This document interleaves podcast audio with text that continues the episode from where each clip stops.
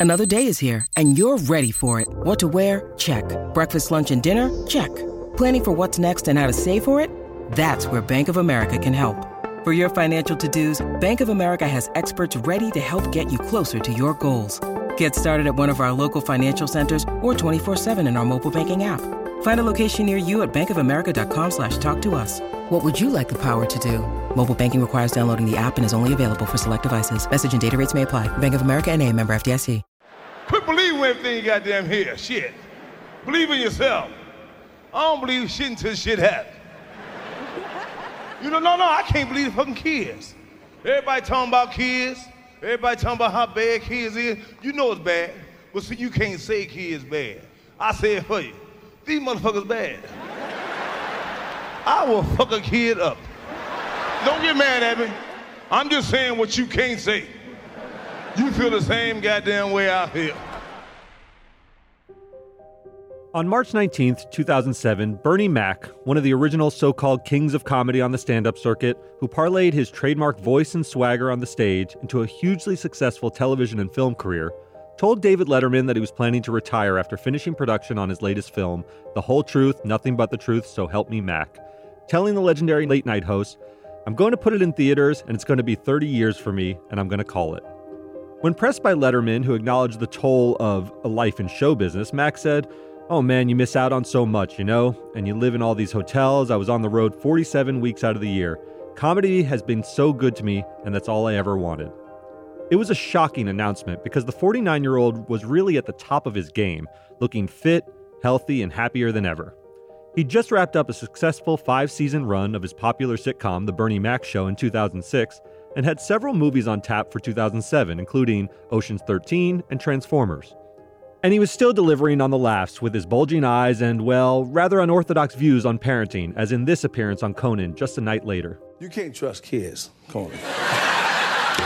What kind of advice is that? I'm, I'm telling you like a tell you, you can't trust Can't kids. them. You can't trust the, uh, the three-year-old is the girl, right? Yeah, that's right. Uh, and let let them fight. Let them fight. Let them scuffle. But you see, whenever they start to scuffle, uh, I thought you're supposed to separate them and say, When, "Don't when, do that." when the wife come in. Yeah. When the wife come in. You know, when, when, you know, you let them get, let them get it on, let them get it on. Then when mama come in, stop, stop, stop, stop, stop, Oh. stop, stop. But despite all appearances, Bernie Mac's health was always a delicate issue, casting an ever present and foreboding shadow over his life and career. He suffered from a disease known as sarcoidosis, which is essentially an autoimmune disease in which inflammatory cells form lumps of tissue, typically in the lungs, skin, and lymph nodes, that can impede breathing and other bodily functions. For Mac, the disease would flare up at times, turning common colds into serious illnesses that would land him in the hospital. His first major bout with the disease happened in the summer of 2004 during a particularly grueling stretch of work. He was filming both Ocean's 12 with a gaggle of A-listers and co-starring alongside Ashton Kutcher in Guess Who, while simultaneously promoting his baseball movie Mr. 3000 when he suddenly fell ill. Although scheduled to resume filming the remainder of the fourth season of The Bernie Mac Show that October, Fox had to halt production for four weeks after Bernie contracted pneumonia in both lungs and needed time to recover. He eventually would recover, but the brush with his own mortality seemed to shake him up enough to start thinking about slowing down. Of course, slowing down is a relative concept for a consummate performer like Mac, who'd been tirelessly working in comedy clubs since the late 1970s and only really found his footing in the entertainment industry in the 90s when he was already in his mid to late 30s. He knew the grind of comedy very well and understood how important it was to hustle and strike while the iron's hot, cashing in on what is usually just a fleeting moment of mainstream success. And with the disease essentially in remission after the 2004 health scare, Mac continued working, releasing three movies in 2005, filming three more scheduled to come out in 2007, and booking a handful of others to come out after that. Aside from the announcement on Letterman, it hardly looked like Bernie Mac was ready for retirement. Then, on July 19, 2008, Mac was admitted to Northwestern Memorial Hospital in his hometown of Chicago. With his immune system already compromised, Mac got a further infection that required further medication and eventually contracted pneumonia again. After about a week in the hospital, he was placed on a ventilator as the doctors tried to get his fever and breathing under control. His sister-in-law, Marianne Gossett, said, quote, he was critically ill when he was in the hospital. He was in intensive care the whole time. On July 31st, his wife, Rhonda McCullough, communicated with her husband for the last time, telling him, quote, I'm here. I'm waiting for you. I'll take care of you. Just don't die. Don't die. Don't die. And on August 8th, Mac's sister looked at her brother, recalling that he opened his eyes briefly while she told him, Don't leave me, I'm waiting for you to come back. She said Bernie just shrugged his shoulders, and that's when she knew he was tired of the fight. The next day, Mac's heart stopped while doctors tried to insert a feeding tube. And although doctors were able to resuscitate him once, his heart stopped again, and this time he wasn't able to make it back. Bernie Mac was just 50 years old. I'm Derek Kaufman. I'm Jason Beckerman. And this is Last Days, Bernie Mac.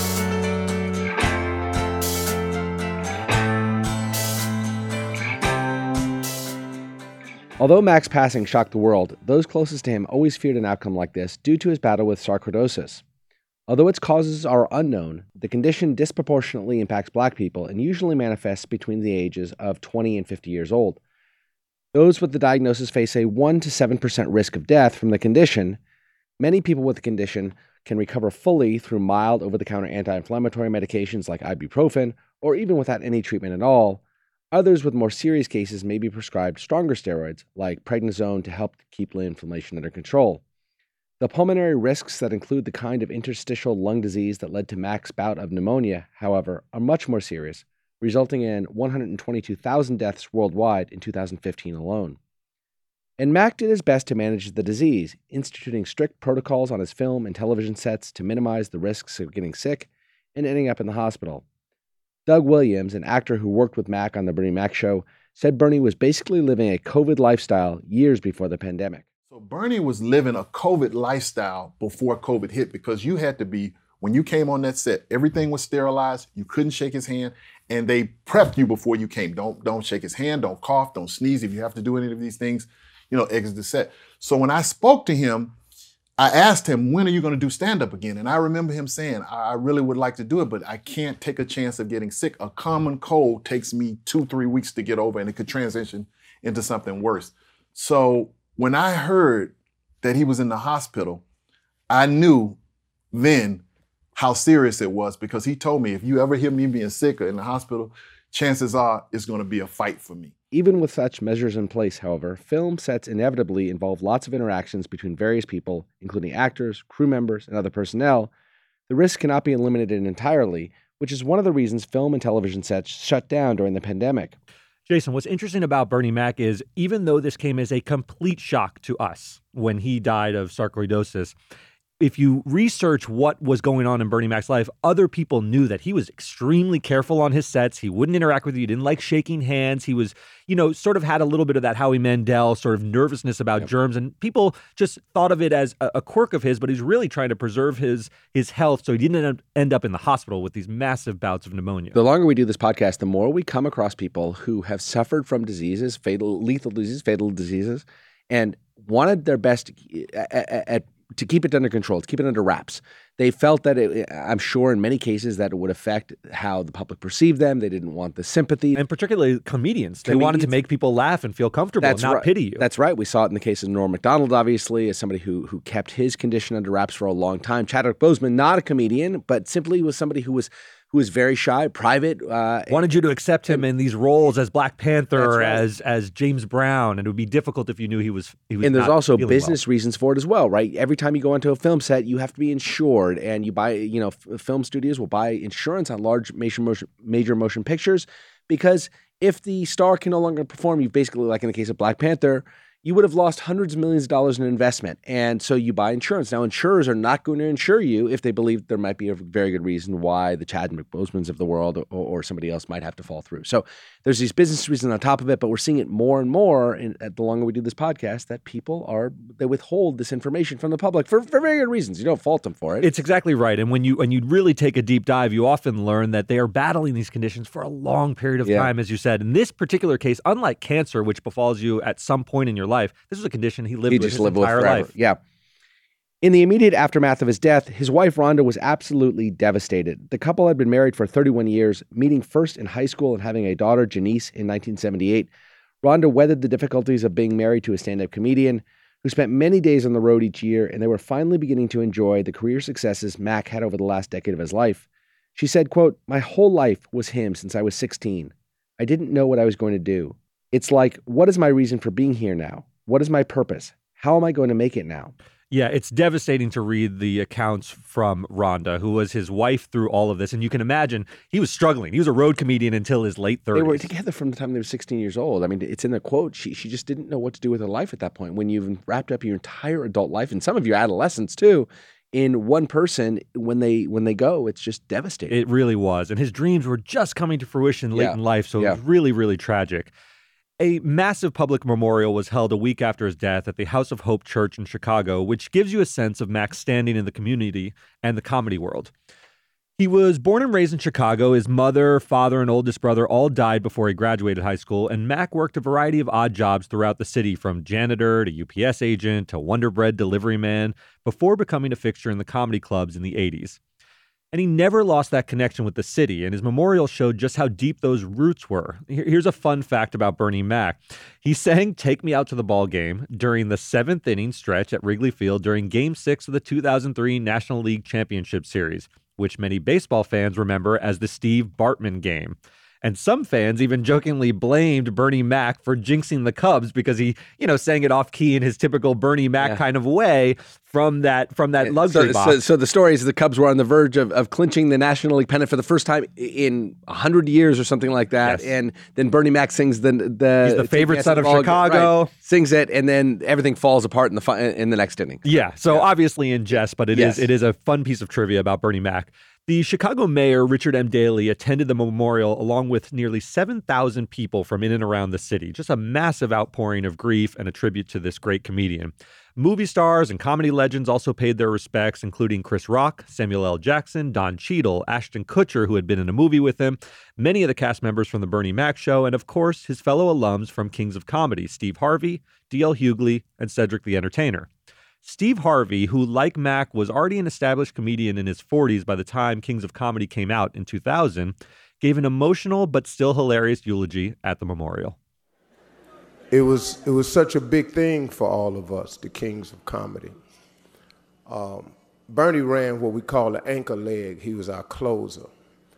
You know, in a relay, you give it stick to the next dude, and you get a baton to the next dude, and you say the fastest cat for last, just in case you get behind.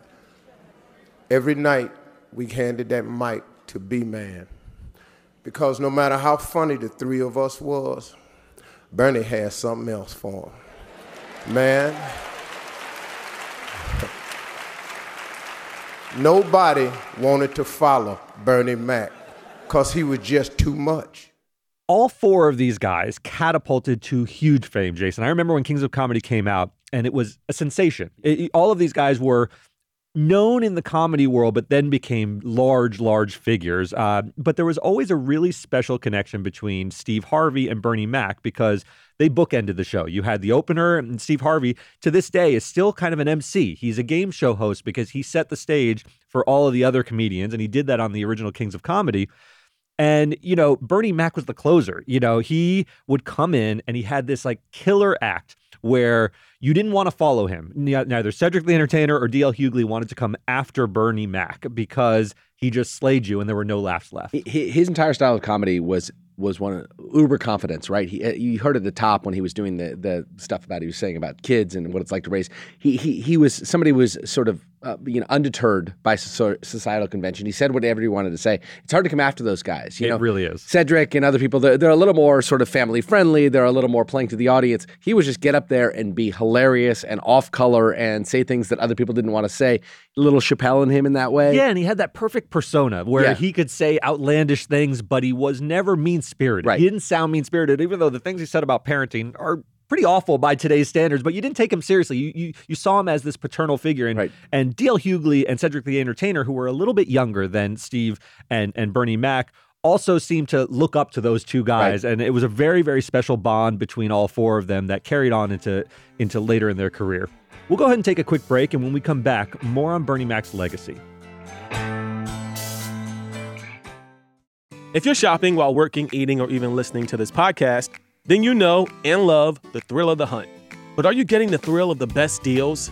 Rakuten shoppers do. They get the brands they love with the most savings and cash back. And you can get it too.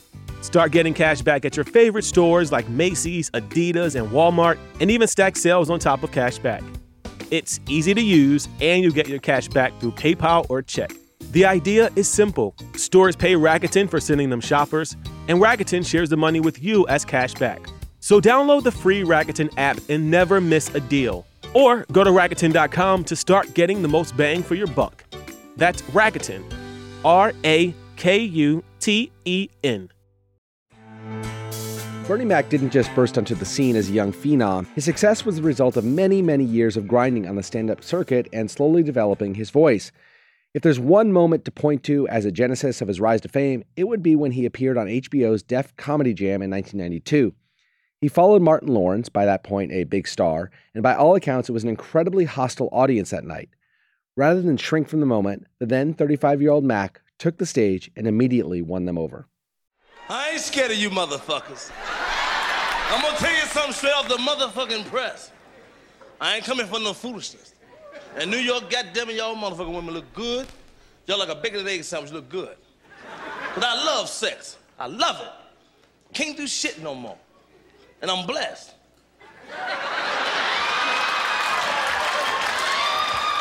He turned in six minutes of pure brilliance, leaving to raucous applause and never really looked back from there.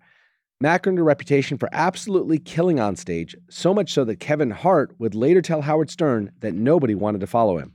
Bernie is the comic that's nationally known as the guy that you never wanted to follow. There was not a audience or room that Bernie Mac did not destroy. And by destroy, yeah. the laugh, there was no laughter left.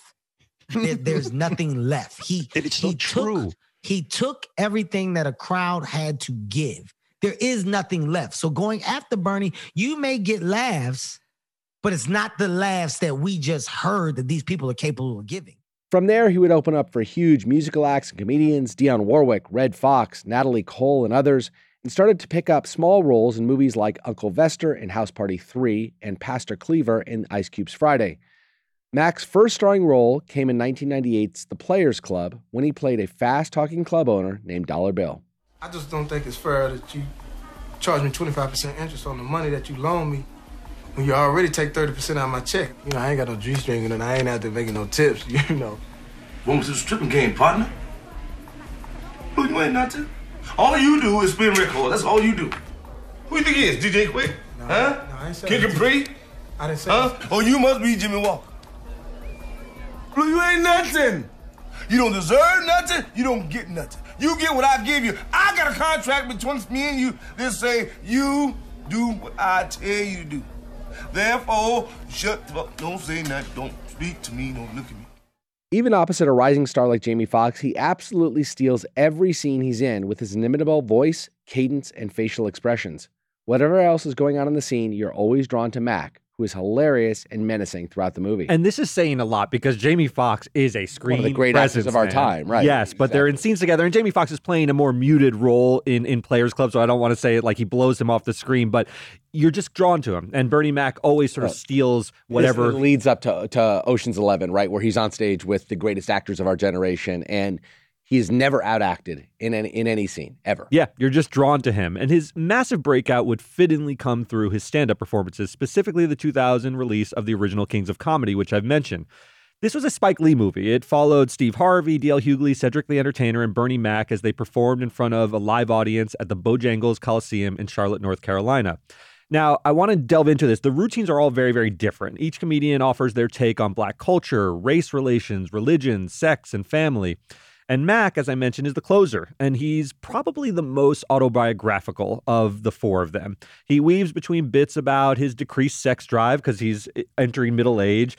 There's an extended routine about raising his sister's children when she went to a drug treatment facility, and that included his classic milk and cookies story. Now I'm telling your short ass, he can't have no goddamn milk turkey. Get your punk ass upstairs before you get fucked up around here. Or she gonna look at me like I'm short, you know.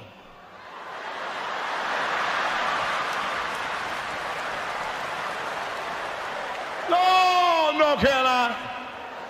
Everybody in this room know what that look mean. That look mean you wanna do something to me. So I backed up. And I told her, bust a move. This part about his sort of hard nosed style of child rearing would eventually become his signature. And he'd often talk about his willingness to, quote, fuck up a kid on talk shows. But he pulled it off so deftly, Jason. I, I, say it, and it's even hard to say fuck up a kid and not laugh because of the way he delivered that. And he's he's not talking about really beating them up. He's just talking about being a strict parent and seeing sort of the, the styles of parenting move away from that. Yeah, I don't even know it's so much of a parenting style as much as like his relationship with children is that they're pains in the asses and he doesn't really have time to put up with them. And Yeah. you know, you and I have kids and they're pains in the asses a lot of the time, but we put up with them and we do, you know, deal with uh-huh. all of it. He's like, I, I don't play those games and I'm willing to fuck up a kid. It's so funny, yeah, because he's taking you th- through But a, he's a pretty kidding. dark thought. By but he's all kidding. indication, he's one of the sweetest guys ever, and uh, you know he's just joking. It's jokes are for comedy, and he and he pulls them off. He yeah, gets exactly. away with it. Exactly. So the movie ends up grossing around $38 million. It had just a $3 million budget. It ranked as the second highest grossing film in his in the opening weekend, only behind The Cell, which was a big budget sci-fi thriller with Jennifer Lopez. To give you a sense, this is a stand-up comedy movie, and it's number two at the box office. Oh, so it was a sensation. Thirteen to one box office over uh, cost is pretty over budget is pretty impressive. Pretty see that very often. Absolutely. So Mac would end up parlaying his fame from the original Kings of Comedy into a significant film and television career. In 2001, Fox greenlit his sitcom The Bernie Mac Show, which was loosely based on stories in his stand-up routine about raising his sister's kids. Mac would brilliantly adapt and parody real stories from his life, often breaking the fourth wall to speak directly to the audience and highlight his comedic take on domestic issues. The show also expertly buffed down some of the rougher than less PC elements of his routine into family friendly fare suitable for network television without ever losing the essence of Mac's comedic voice and rhythm, as in this scene in which he gives advice to his young nephew about defending himself against some bullies. Now listen, the first thing you need to know about defending yourself is to avoid a fight in the first place. And what I mean by that, man, if somebody start picking on you, you got to show you can take it. You got to come right back and start picking on them. How do I do that? Well, um, you can start by insulting their mama. What if I don't know his mama? We're talking about universal mamas here, Jordan. It applies to all mamas. You got to be inventive. Doggone now, Jordan. So if you start hitting on somebody, mama, you got to hit them where it hurt. Go for the juggler. If their mama's fat, you got to say something like, "Your mama's so fat, I poured a half a cup of water in the bathtub, and when she sat down, it overflowed." Uncle Bernie, that's me. What if I like his mama? You don't know his mama, Jordan. How you gonna like somebody you don't know? What if his mama's dead? Jordan, his mama being dead ain't got nothing to do with it. What you sitting there talking about her mama dead for? The show ran for five seasons and garnered Mac two Emmy Award nominations for Outstanding Lead Actor in a Comedy Series. You know, he had huge television success. The Bernie Mac show was very big. It parlayed that whole parenting style into a, a network show.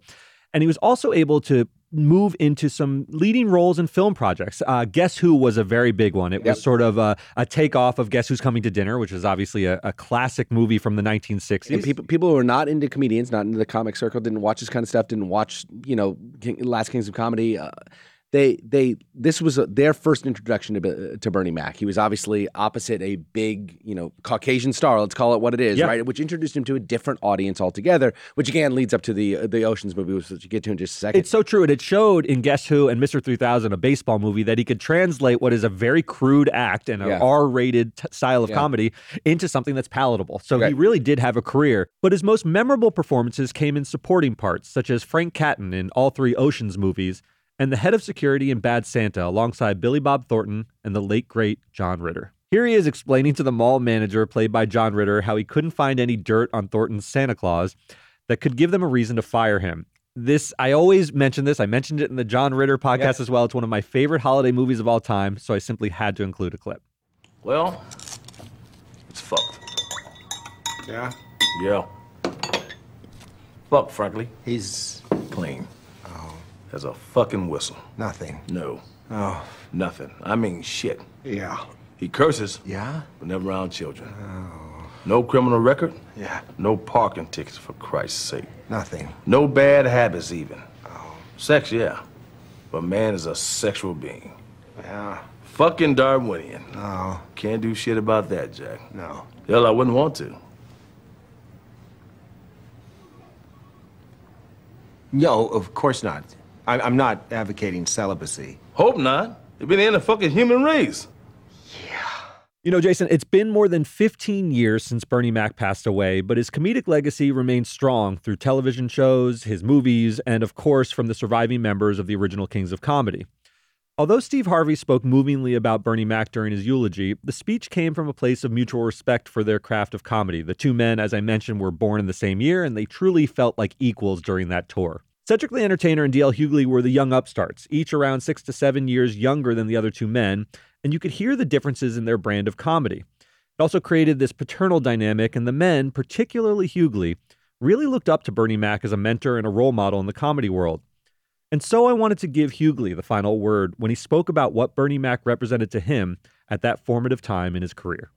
The hardest thing for a black man to do is to be an individual, is to stand on your own and to say what you mean and to not be influenced by anybody, to make your own mind up and your own way.